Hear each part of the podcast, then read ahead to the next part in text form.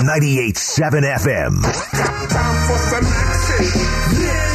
98.7 FM. Arizona's sports station. Are you sitting comfortably? Yeah. Then I'll begin. begin. Okay. Here we go. Arizona sports goes local. Local. That is awesome. We're giving the mic to local hosts right here in Phoenix. Whoa, snap. Yeah. Because what's a Saturday without sports?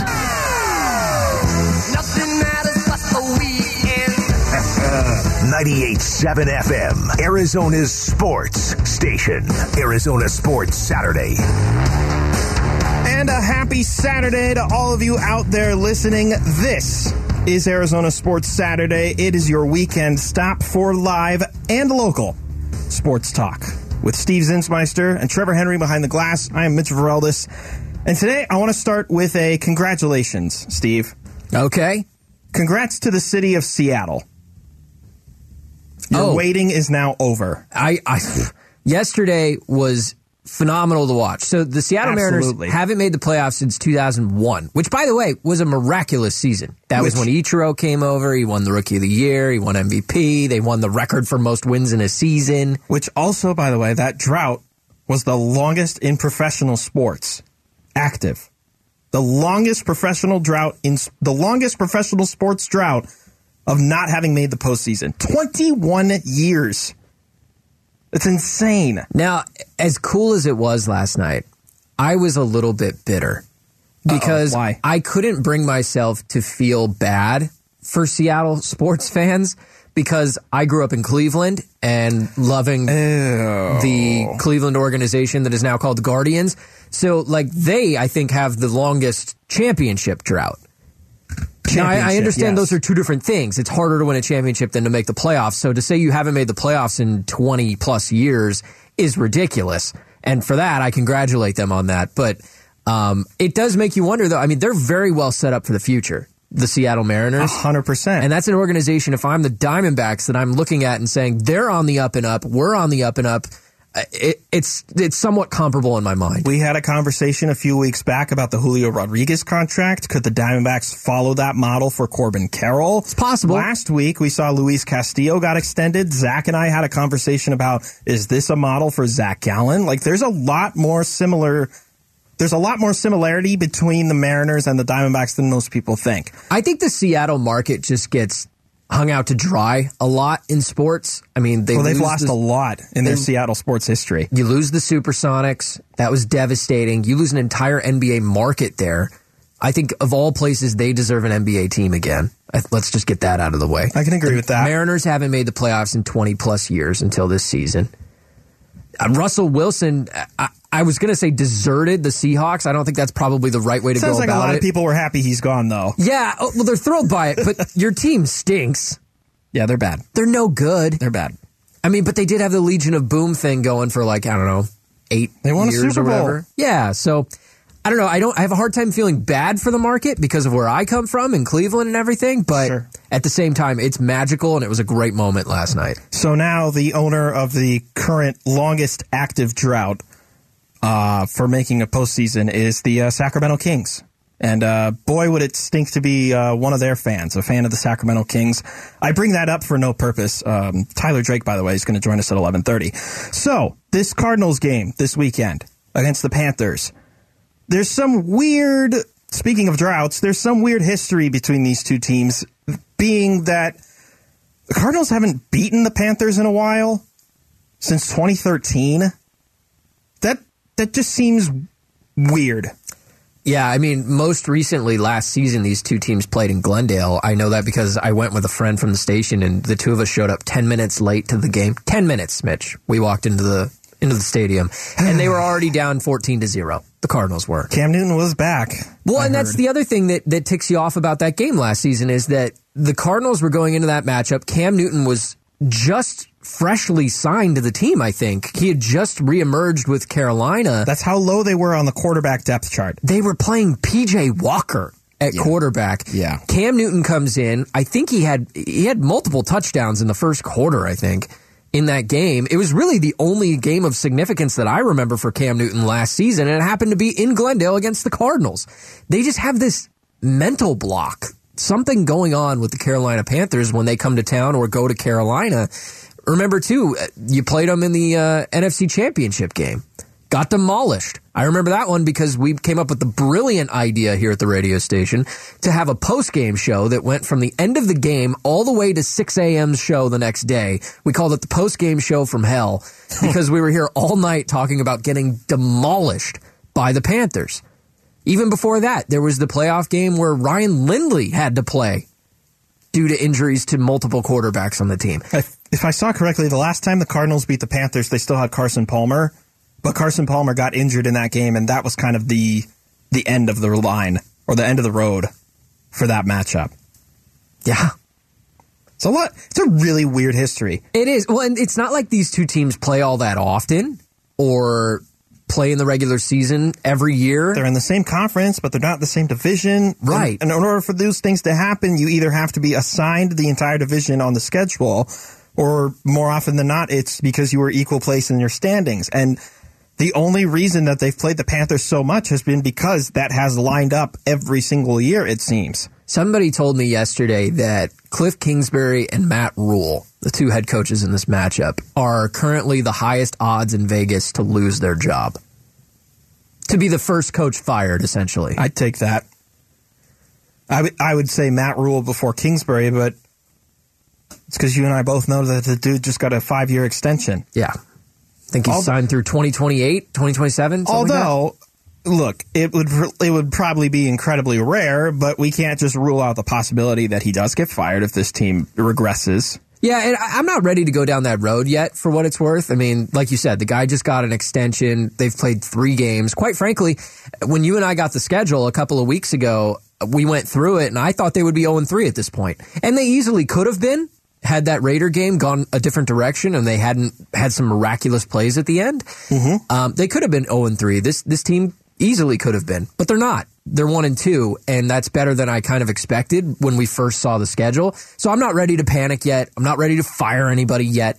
But there's obvious questions that we can ask. Is it time that the Cardinals went out and found somebody else to call the plays? But we know why that'll never happen. because if, if Kingsbury goes and finds somebody else to call the plays, what does he do? It's just That's his specialty. it's just frustrating to watch this team and to watch this setup that was that was heralded because the guy was an offensive guru. And like he worked with Patrick Mahomes, Case Keenum, like the list goes on. It's not translating at this level. It doesn't matter if you have this one in a million quarterback. The reason that they're winning games is because Kyler Murray is a one in a million quarterback. That's Yeah. it. Yeah, I would agree with you.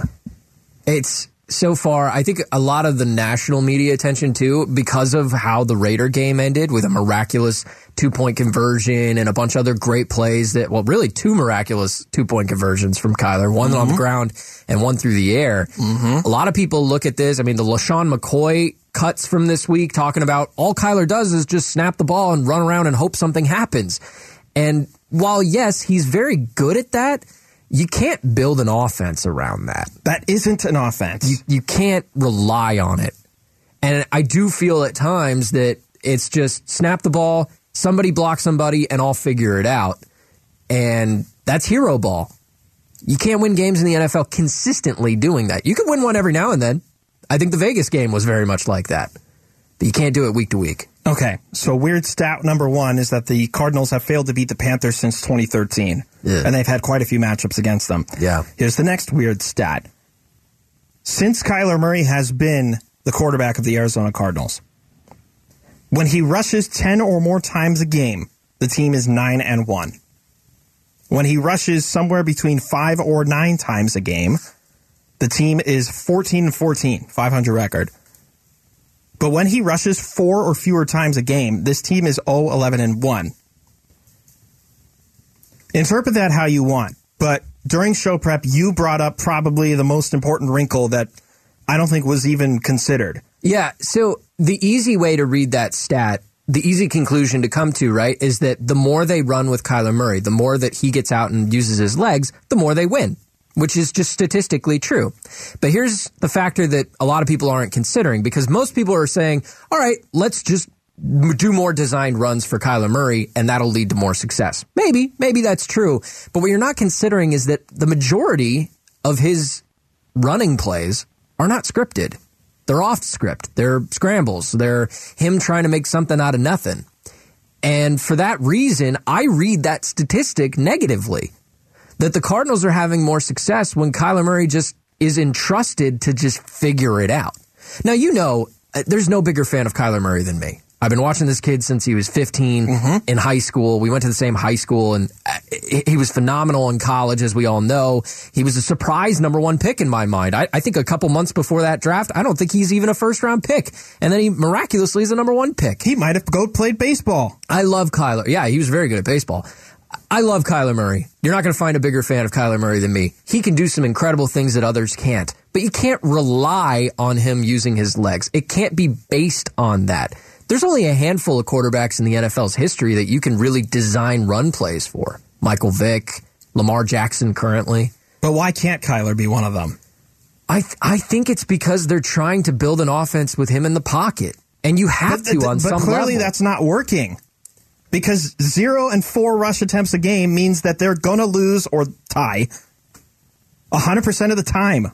I also don't think that they've designed a very good offense, regardless of whether he's running or not. I can agree with that. one but of the maybe most that- that's because they designed it the wrong way. one of the most frightening statistics is that the Cardinals are the only team in the NFL to not score a point in the first quarter yet this season. Is that going to change tomorrow? Well, it might, but what frightens me about that is that it speaks to the play calling, right? And Cliff Kingsbury even said after this game, and I'm tired of hearing this week after week the last couple of seasons from Cliff, is, well, we called a bad game. We didn't call a good game. Then go call one. You can control that. You have a whole week to call a good opening drive. I once heard Carson Palmer say that the great thing about the opening couple of drives, maybe it's the first drive, the second drive, is that you script the first 10 to 15 plays of the game. It's scripted. The team practices that drive. It's like you know what you're going to do. And then later on, you adjust and figure it out based off of how successful or unsuccessful that was. Right. And I feel like the team lacks that ability to do that. So to have such little success early in games when the plays are the most practiced and the most scripted and you know what you're doing, Then how the hell can you rely on them when they need to adjust late? That's a problem. That's a big problem. Speaking of problems, coming up next on Arizona Sports Saturday, Monty Williams should have done what Torey Lovullo did. We'll explain that next on Arizona Sports Saturday. 98.7 FM, Arizona's sports station.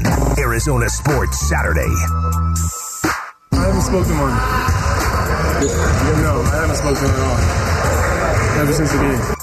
Kind of hard to hear there, but DeAndre Ayton talking about how he has not talked to Monty Williams since that awkward game seven against It's the Dallas. a little more than awkward. Well, the game itself was more, much more than awkward, but the ending to his season, which could have been the end to his tenure with the Phoenix Suns, Kind of what it felt like. uh, to go out of the game.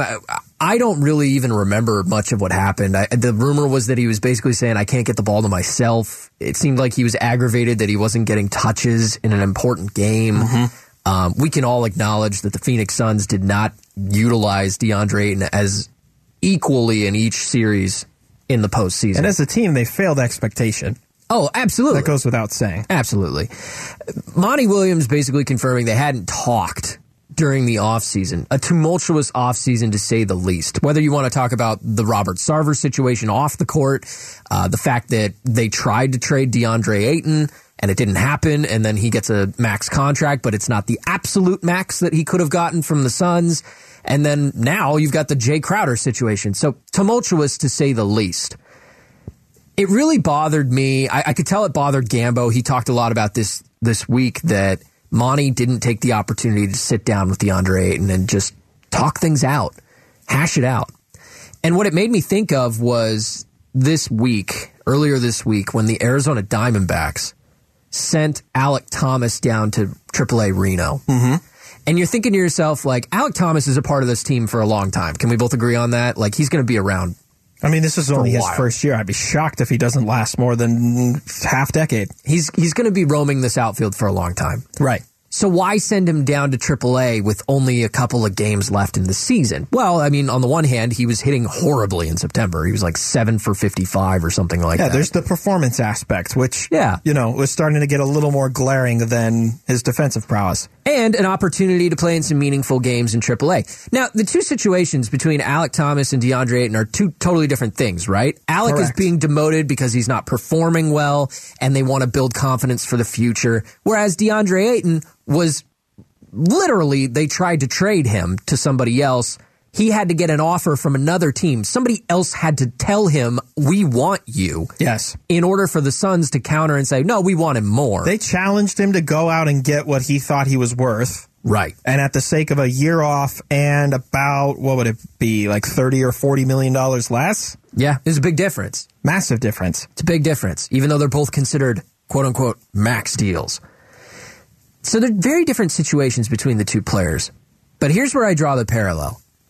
Torey Lovullo had a conversation with Burns and Gambo this week where he said he had a conversation with Alek Thomas before sending him down, Yes. letting him know just because we're sending you to AAA now does not mean you're not a huge part of what we do here.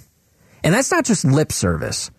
They want him to be their center fielder long term. And he made it clear to him, you may be down there now, but that doesn't mean you lose your spot. You ain't going to be down there forever. And I think that's a real missed opportunity for Monty Williams, where he could have gone to DeAndre Ayton in the offseason. Maybe it's after the whole contract thing gets figured out, right? Because you don't want to have this talk before you trade the guy, but after it all, all the dust settles, there could have been an opportunity for Monty to sit with DeAndre and say, listen, I know that it looks bad. I know that the front office tried to look at opportunities to possibly send you out of here, but you're not. You're here. You're a part of the Suns still, and you're an important part. Well, how about this? Because on the same day that Ayton said that he's not spoken to Monty, he got several follow ups. Uh, Monty sat down shortly after, and of course, he got his fair share of questions about this, him and Ayton not having spoken. So somebody asked because you mentioned your your setup for this whole argument is a one on one that Lovullo had with Alek Thomas.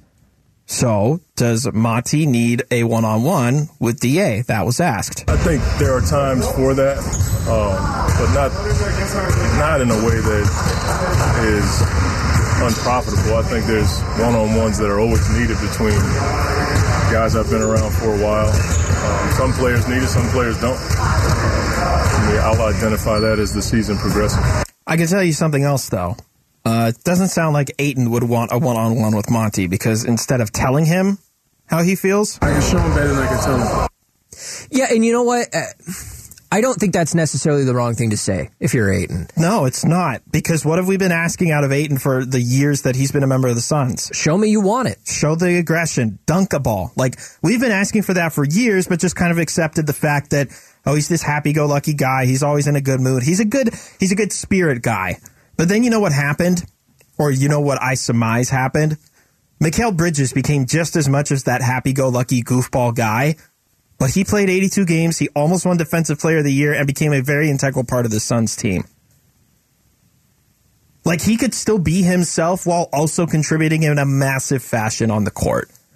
And I think that's why people are upset with Ayton. This is maybe the first time I've ever felt this way, but I think Monty missed on this opportunity, and I think DeAndre Ayton's handling it exactly like how I wanted. Now I know that it, it looks bad when he comes to camp and says, "I haven't, I haven't even talked to coach since that blow up during Game 7. and we're all like, "What? You haven't even talked to? What, what, what's going on? Is there a mm-hmm. rift?"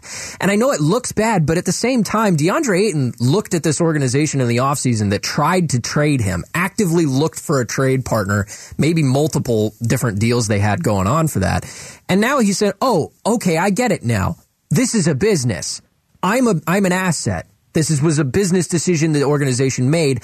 I am now going to treat this like a business. This is no longer DeAndre Ayton and the Phoenix Suns. This is DeAndre Ayton's business. And his business is now taking care of it on the court. I'm not saying he won't be a fun, lovable guy. He's the same guy, right?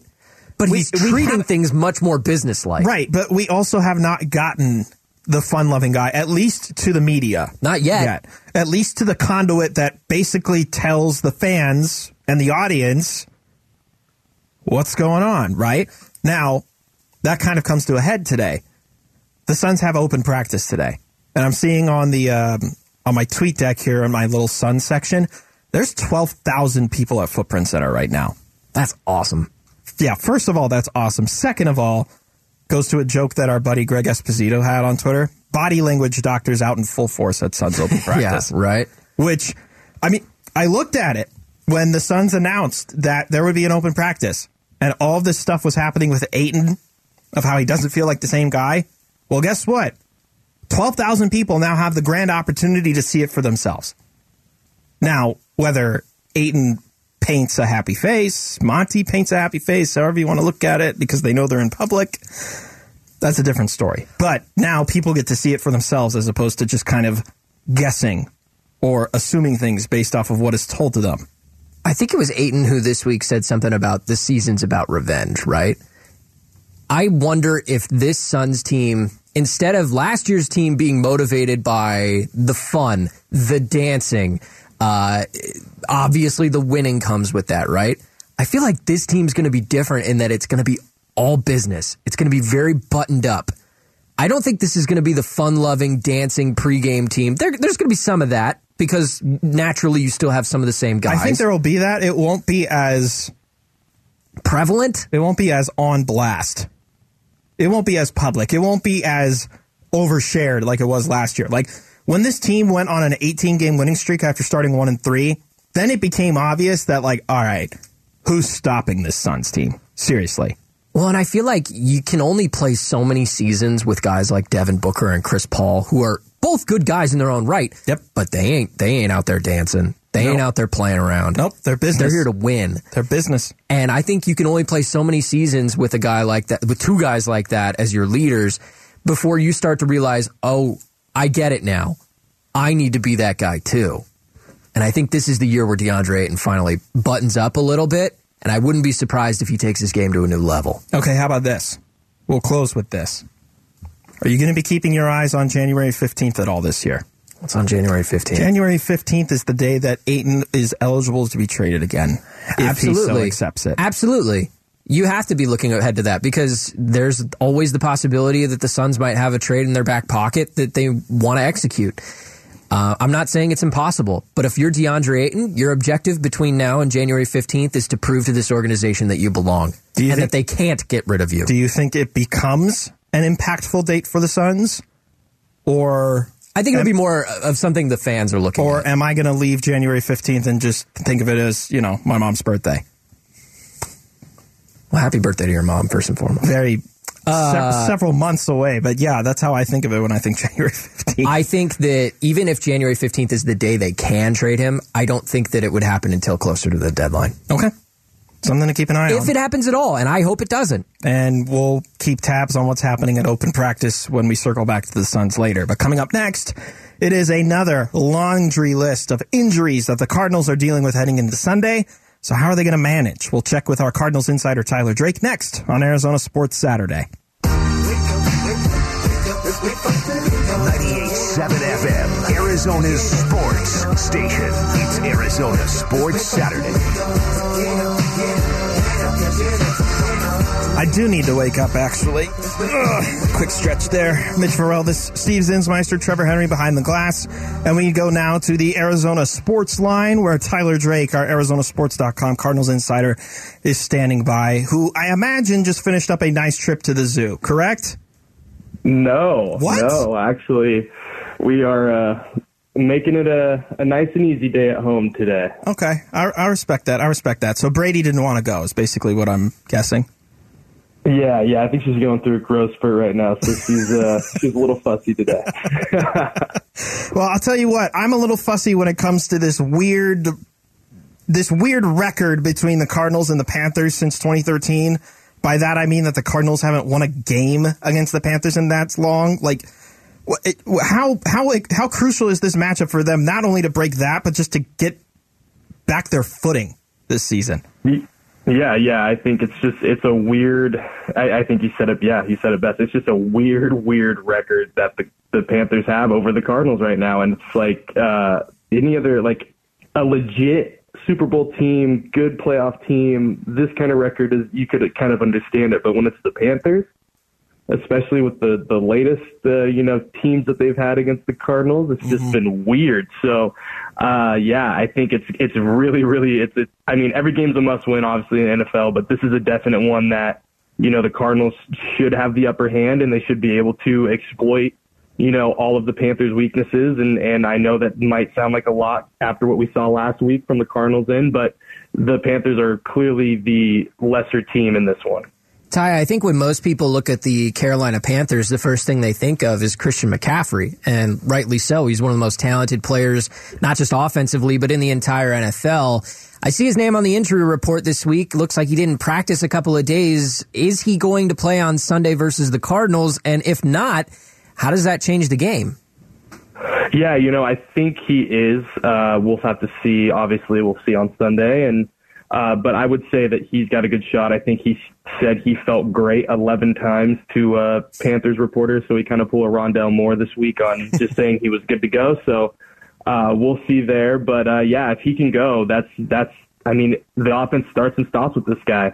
Plain and simple, he can be a menace in the passing game. He can be a problem in the run game, and and it's not just you know getting on the outside and burning people. He can run between the tackles. He can run outside the tackles you know, the, him in the screen game, I think that's going to be the biggest thing for this Cardinals team is because they've given up a couple touchdowns and they've given up a chunk of yards just in the screen alone, screen game alone. So, uh, obviously if he plays, that's, that's public enemy number one for them for sure. And if he doesn't, I mean, that gives the Cardinals a little more of a, a chance to really pin their ears back and really get aggressive with Baker. So would you say he's the guy that worries you the most if he can't play tomorrow? And if it's not him, who is on this long list of injuries? Uh, for you say McCaffrey? Or for, for the Cardinals, sorry, the inverse of that. Oh, oh yeah, yeah. So I mean, I think the big one for right now would be J.J. Watt. I think just we've seen how dominant he's been uh, this season when he can play, and you know he's the only guy on the team that has any sacks. So I think he would be a big one uh, for sure. Uh, that that'd be one to mark, and then I think Rodney Hudson because you know that you need to have that uh, that kind of like a, a, basketball term, but that floor general uh, right there in the middle of the line to really, you know, help direct things for Kyler and, and you know, get everybody set. So those would be my two guys to really, really watch. Uh, obviously, Rondale Moore is another guy, but I think when it, at the end of the day, this could be uh, very much a run game, uh, run heavy game. So definitely look for those two guys uh, above all rest, above everybody else, and then I would say Rondale Moore. Talking to Tyler Drake. He's our Cardinals insider at ArizonaSports.com. You mentioned J.J. Watt there. He's the only Cardinal with a sack. He's got two of them, actually. Um, but to be the only Cardinal through three weeks with a sack is, is at least a little bit concerning about the pass rush. We knew they were missing a big piece when Chandler Jones left in the offseason. That's obvious. But for nobody else to have a sack, is that concerning to you? Especially when you consider I think Zach Allen has been fantastic at the defensive tackle position. He's got one of the highest win rates in the entire NFL. But for nobody else to have any sort of production, how does that speak about the pass rush? Yeah, yeah, and I think uh, a big thing is actually went into depth a little bit uh, on ArizonaSports.com about Zach Allen, uh, especially and the pass rush. And what it really comes down to is these first couple weeks, uh, you know, the quarterbacks have been getting the ball out super fast. Uh, that's been something big. That's and that's not necessarily a bad thing, as Vance Joseph said this past week uh, when I asked him about the pass rush, because you know those are little gains here and there. So uh, obviously, you want you want to see those numbers improve. And one thing about Baker is, you know, he does, you know, this year he's held onto the ball a little bit more. I think. I mean, it's let's say I think Patrick Mahomes was 2.53 seconds he had the ball in his hands per throw on average in Week One. Uh, I think Matt Stafford was like 2.59 seconds in Week Three, and Baker I think is like 2.88 on average this season with how much he's holding the ball. And it might sound like very, very, very, very little, like a little time frame between those two, but that could be the difference between getting the sack and, or at least getting a hand on uh, on the football. So uh, I would say this game, there's a real possibility that we could see a couple guys pop for sacks, especially Allen, because like you said, he is really showing a lot this year. And he is dominating and he is winning a lot of those battles. So I think it's just, uh, just and and once again, it, it all comes down to coverage and that line really working together as a marriage, as Vance Joseph also said this week. So uh, if they can connect those things and just have Baker hold on to the ball. I think that's the name of the game. I have a real question, but I want to go off of your idea of somebody who's going to pop in this game. So is that somebody going to be Isaiah Simmons? Oh, I uh, we we got to see if he plays more than 16 snaps first. Okay, so then that's my follow up because everything we've heard from the Cardinals brass to this point is like he's been great at practice. He's doing his practices. He's had great snaps in the game, the few of them that he can get. So I want to ask you because you're out there every single day watching practice. What do you see that is I, that is successful Isaiah Simmons? I mean, he's he's just again like we can't we we don't get to see a lot. We get to see Right. about 20 minutes of the practice, but it's it looks like he's doing everything that they ask him to do. It's just I think at the end of the day, it's the stuff that we can't see or we can't report on, and and maybe maybe there's just some disconnect there. But I mean, from what I see at practice, he he seems like he's engaged. I mean, in the locker room, he's one of the guys that's talking to the rest of the secondary and, and the other linebackers. So you know, it's it's one of those things where I really can't nail it down just from what I've seen because everything that I see it seems like he's really doing everything they're asking of him. Talking to Tyler Drake, Cardinals insider at ArizonaSports.com. Okay, so correct me if I'm wrong, Ty, but last week, Kyler said at practice publicly that they wanted to see the ball go to Hollywood Brown more. Then he followed it up with 14 catches in the game. This week, Kyler says we need to get the ball in the hands of our playmakers like James Conner. So am I led to believe that James Conner is going to pop off in this game? Or more importantly, why does Kyler have to keep publicly asking for players to get the ball in practice? Yeah, yeah, that's that's uh, that's definitely an interesting one. I've I've been picking up on that too. So that's that's definitely something that I've been uh, keen in on. But yeah, I think it's uh, one of those things where yeah, definitely. You know, I think exactly what you said. Kyler mentioned, you know, he wanted to get the ball to Hollywood, and that's exactly what they did. I think they they could have got a lot more out of the uh, out of that game from Hollywood, but it just came down to you know situational, you know where they were at in the game, and, and you know he had a couple of looks where he probably could have scored. But that's nothing on him. I mean, that was just, a, I mean, 14 catches, 140, and he gets 17 targets. That's great. That's that's that's why they traded for a guy like that. And I think with the James Conner talk, I think that's more so. Yeah, I think it's kind of saying, hey, we need to get our running game going. And I also think with just the environment that they're going into, it could potentially. I think it's clearing up a little bit more, but there there is a chance that it could be a rain game or there could be wind. So the run game might need to be utilized, and the best way to utilize the run game is to target the guy that had so many touchdowns for you last season in James Conner. So I think that's kind of uh, where he was coming from because yeah, Hurricane Ian, uh, I think it's weakening, but there's always that chance that maybe some remnants of a storm come and hit uh, Charlotte on Sunday. Okay, so I hate to end with a dour question, but if this team if this team loses tomorrow and we come in on Monday and we're trying to figure out what's the top storyline that we're going to write about or we're going to talk about, whatever it is, is it do or die here on forward? This team comes in one and three on Monday and it's do or die here on forward, or is the season completely done? What is your opinion? Ooh. So yeah, so they'd be one and three coming into Monday. I, you know, here's the thing. I think they need to be 500 when Hopkins comes back. Okay. So if they lo- if they somehow lose this game, which uh, it's there's going to be a lot, a lot of question mark. I mean, even more so than we have now if they lose this game. But there is still a chance for them to still get to 500 before Hopkins comes back. So I think as soon as that window shut, then there's some real problems going on. Well, I can't wait because if they lose to the Panthers, then they have the Eagles at home, and the Eagles haven't lost a football game yet this year. Exactly. Yeah. That's the yeah. Great. It's fantastic. Tyler, as always, thanks so much, and we'll talk to you again next week, okay? No problem. See you guys. That's Tyler Drake. He's our Arizona Cardinals insider for ArizonaSports.com. Go check out his stuff. He's got a lot of great stuff that he churns out every single day for the website. You can follow him at tdrake4sports on Twitter as well. Now, time for us to look at the rest of the slate this weekend of NFL games, but it's not your normal pick'ems. It's a little bit different. That's next on Arizona Sports Saturday. 98.7 FM, Arizona's sports station. Arizona Sports Saturday takes you around the NFL. That's right. You hear the music, you hear the big voice guy. Myself, Mitch Veraldis, and Steve Zinsmeister. We go around the NFL, look at this weekend's slate, but we're not going to predict who's going to win, how many points are they going to score. That's boring. What Steve's going to do, Steve's going to tell you why you got to watch this game. And some of these are earlier and later than others, for the record.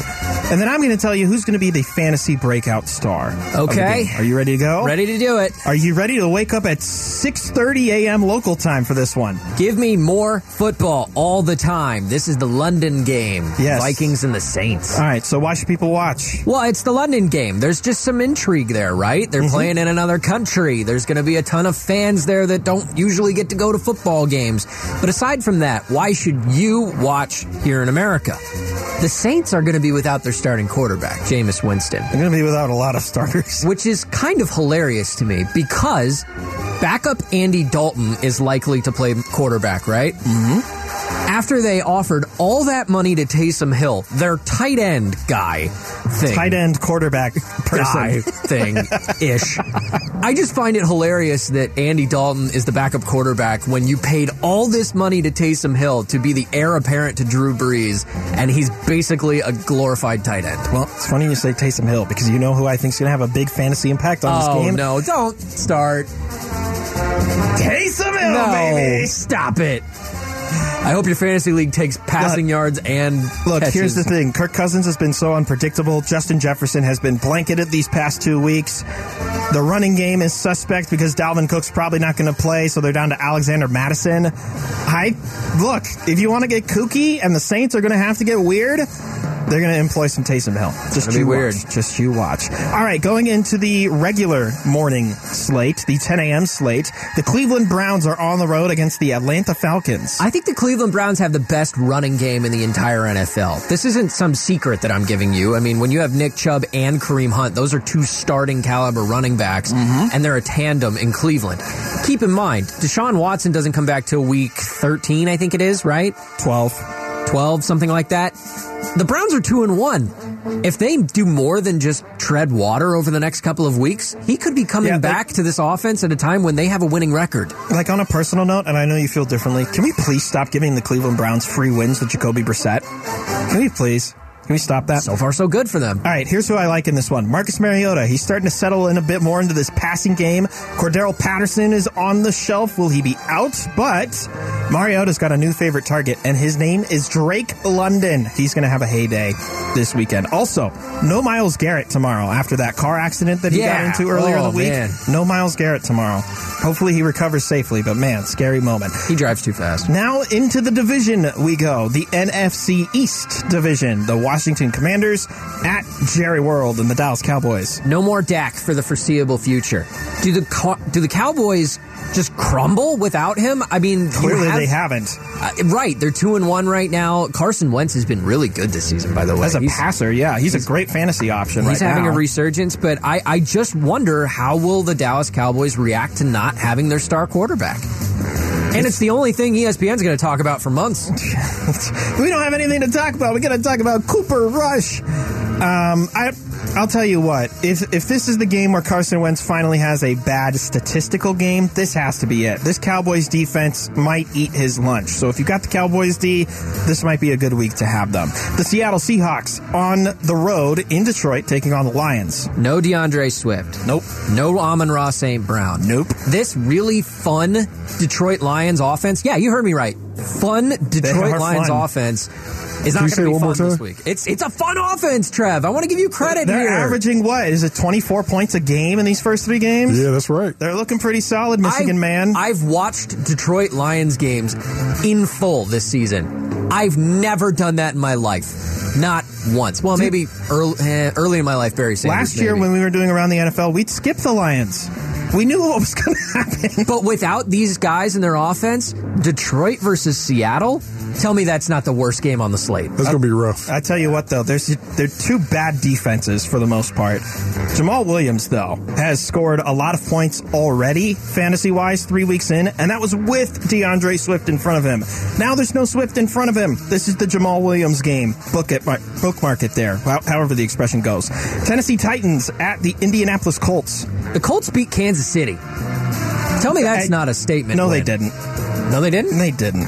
The Chiefs had the ball like a majority of the game. They just completely flubbed it. Up. Who had the most points when the clock hit zero? Oh, don't get me started with this. I believe that was the Colts. The Colts are one one and one. They're the anomaly of the season. All I'm saying is they might be underrated. I think the Titans will win this game though. Even though that's not what we're supposed to do. This seems like a good Derrick Henry game, right? Although Darius Leonard is coming back into the picture for the Colts defense. Maybe that'll shore things up, but still, Derrick Henry still looks like Derrick Henry. The Chicago Bears at the New York Giants. Oh, my. One of these two teams is going to be three and one at the end of the day. One of these two teams. Oh, God, man. One of these two teams is going to be the surprise of the NFL after four weeks. Daniel Jones has like none of his receivers this weekend either. Oh, my gosh. Well, and I don't exactly feel good about the Bears either. They don't even throw But the one of them is going to be three and one. That's what you got to watch. You gotta watch for Saquon Barkley too. He looks healthy. He looks good. Speaking of good, this might be the best game of the weekend. Surprisingly, the Jacksonville Jaguars trying to knock off the Philadelphia Eagles. You know, I've been talking about Jacksonville the last few weeks. I think they're having a resurgence. I think that they're definitely going to be better than they've been. That's obvious. But Philadelphia might be the best team in the NFL right now. They look really, really Jalen. Hurts, to his credit, has performed brilliantly. Made the transition to the NFL very successfully at this point. Took him a little bit of time, but I think he's putting things together. Their offense looks fantastic. It's amazing what happens when a young quarterback gets the faith put in him by the front office and a young offensive wizard of a head coach, and they go out and get a solid receiver option that's on the market. Oh wait, the Cardinals tried to do that too, didn't they? I anyway, I really like DeVonta Smith in this one. He had one heck of a game against the Commanders last week. I expect that to continue this week. The New York Jets against the Pittsburgh Steelers. Joe Flacco will not start in this game. They're gonna go started. with they're gonna go with Zach Wilson. They're gonna bring that guy Oh, back. God. Joe Flacco has over 900 passing yards. He's a really good passer. Got five touchdowns. that I- pa- passer within five yards, I should say. Correct me if I'm wrong here. Maybe I'm just going out on a limb here, but I think Joe Flacco should be the starting quarterback of the New York Jets over Zach Wilson. We'll see how Zach Wilson does, but you know, right now he gets the favor because he was the number two overall pick last year. Is it going to be a high production fantasy game from him? Mm, no. I think that if anybody's going to have a high production game, it'll be George Pickens, the wide receiver for Pittsburgh, who made that ridiculous catch last week. Pittsburgh passing game is not that great, but I like Pickens if somebody's going to have a breakout game. The Buffalo Bills on the road against the Baltimore Ravens. the top two quarterbacks in the NFL. I mean, statistically speaking, you look at fantasy leagues all across the country, it's Lamar Jackson, it's Josh Allen. These are two of the best, and Lamar's in a contract year. How about this one? The leading rusher of these two teams combined. You want to guess? Uh, Lamar Jackson? That's a very good guess. 243 yards on the season. On the ground. On the ground. and that doesn't account for the incredible passing he's been doing. I will say this Baltimore's defense is horrible, and no Gabe Davis likely for Buffalo. So if you have Isaiah McKenzie, It's very unlike Dawson Knox, and if you have Stefon Diggs, like I do, because I drafted him in the first round, this might be a good day for Buffalo's passing game. The Los Angeles Chargers, I almost said Las Vegas Chargers for some reason, and the Houston Texans. I don't think Houston's going to win a game. I mean, Okay. we all know that I didn't believe in Davis Mills, but I I watched the, the Texans and I I don't see anything of value. You want a I laundry really list of injuries, though, like the Chargers. Yeah, I know. No. Rashawn Slater, no Joey Bosa. And I guess I'm partially just being facetious because most teams don't go 0 and 17. Well, nobody's gone 0 and 17 yet. They can't even go 0 17. They have a tie. Oh yeah, they have a tie. My point is they're not winning a game. They're not going to win a game. Okay, well, I think that because Herbert's still not fully himself, they're going to have to trust the run game, maybe some dink and dunk. This might be the Austin Ekeler week if you have him. The home team, well, they're not the home team, but they're on the road. They're our team. The Arizona Cardinals and the Carolina Panthers. Who's going to catch the ball for the Cardinals? uh, Marquise DeAndre Brown. Hopkins is suspended. Marquise still. Brown. AJ Green is out, which Marquise Brown. I think the fans probably like that AJ Green is out because he has not endeared himself to this fan base in the last two seasons. Uh, Andy Marquise Isabella, Brown. I hear you, okay, but he's questionable. Marquise Brown is questionable. He'll probably play though. Uh, Greg Dortch has gotten a ton of targets, by the way, in the first three weeks. I think that there could be a breakout there. I think it's also going to break out on Carolina's side, and I think Baker is just going to pick apart the secondary. And DJ Moore is finally going to have that game that fantasy owners have hoped for.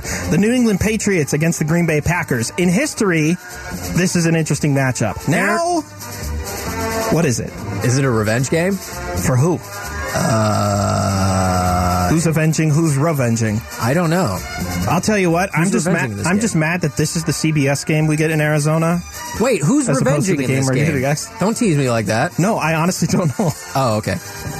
Aaron Rodgers versus Bill Belichick. That's what you're watching.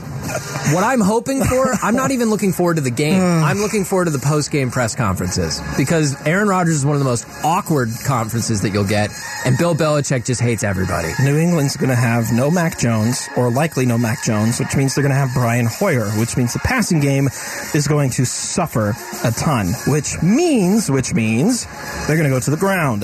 Rhamondre Stevenson, breakout game. Here it is. It's coming. Three more left. The Denver Broncos on the road in Vegas against the Raiders. I think that Josh McDaniels has a chance to get fired in his first season with the Oakland Raiders if they don't turn this thing around. Wouldn't surprise me. They're 0 3. It sounds like they've already been having meetings between him and ownership. That is not the way you want to start your tenure as a coach. And they brought in all this talent. Chandler Jones didn't even have a tackle last week. Yikes. Um, the Broncos offense has really struggled. Like, really struggled given who their personnel is. But they've still gotten productive weeks in the passing game, particularly from Courtland Sutton. And I think he's going to get a touchdown this week. And I think that's going to be big for him. Uh, the Sunday night game, the Kansas City Chiefs against the Tampa Bay Buccaneers. This and is- it will be in Tampa. Oh, yeah, that's notable with the hurricane and all the damage it's done. This is the game where it finally happens, where Tom Brady passes the NFL torch to Patrick Mahomes. This season, Unceremoniously. 20 hashtag Tom Brady downfall 2022. It's happening, and somebody needs to take the reins. That person is Patrick Mahomes. Somebody needs to take the reins on fantasy too, and I think a healthy Leonard Fournette will do that with like every single Bucks receiver hurt. So playoff Lenny is going to make a big deal of this Chiefs defense. And then the Monday night game, a divisional matchup for the NFC West, to the Rams and the 49ers. It's a rematch of the NFC Championship game. And two teams that the Cardinals have their close eye on because we're going to find out really quick. Are the Rams still the contenders for the Super Bowl that they were last season? And the 49ers trying to figure their stuff out without Trey Lance and moving back to Jimmy G. Cooper Kupp, if you have him. Okay, that was an easy one. I mean, some of them are going to be easy, some of them are going to be difficult. I'll tell you what else is easy trying to find blame. What's difficult? Who to put it on. That's next on Arizona Sports Saturday.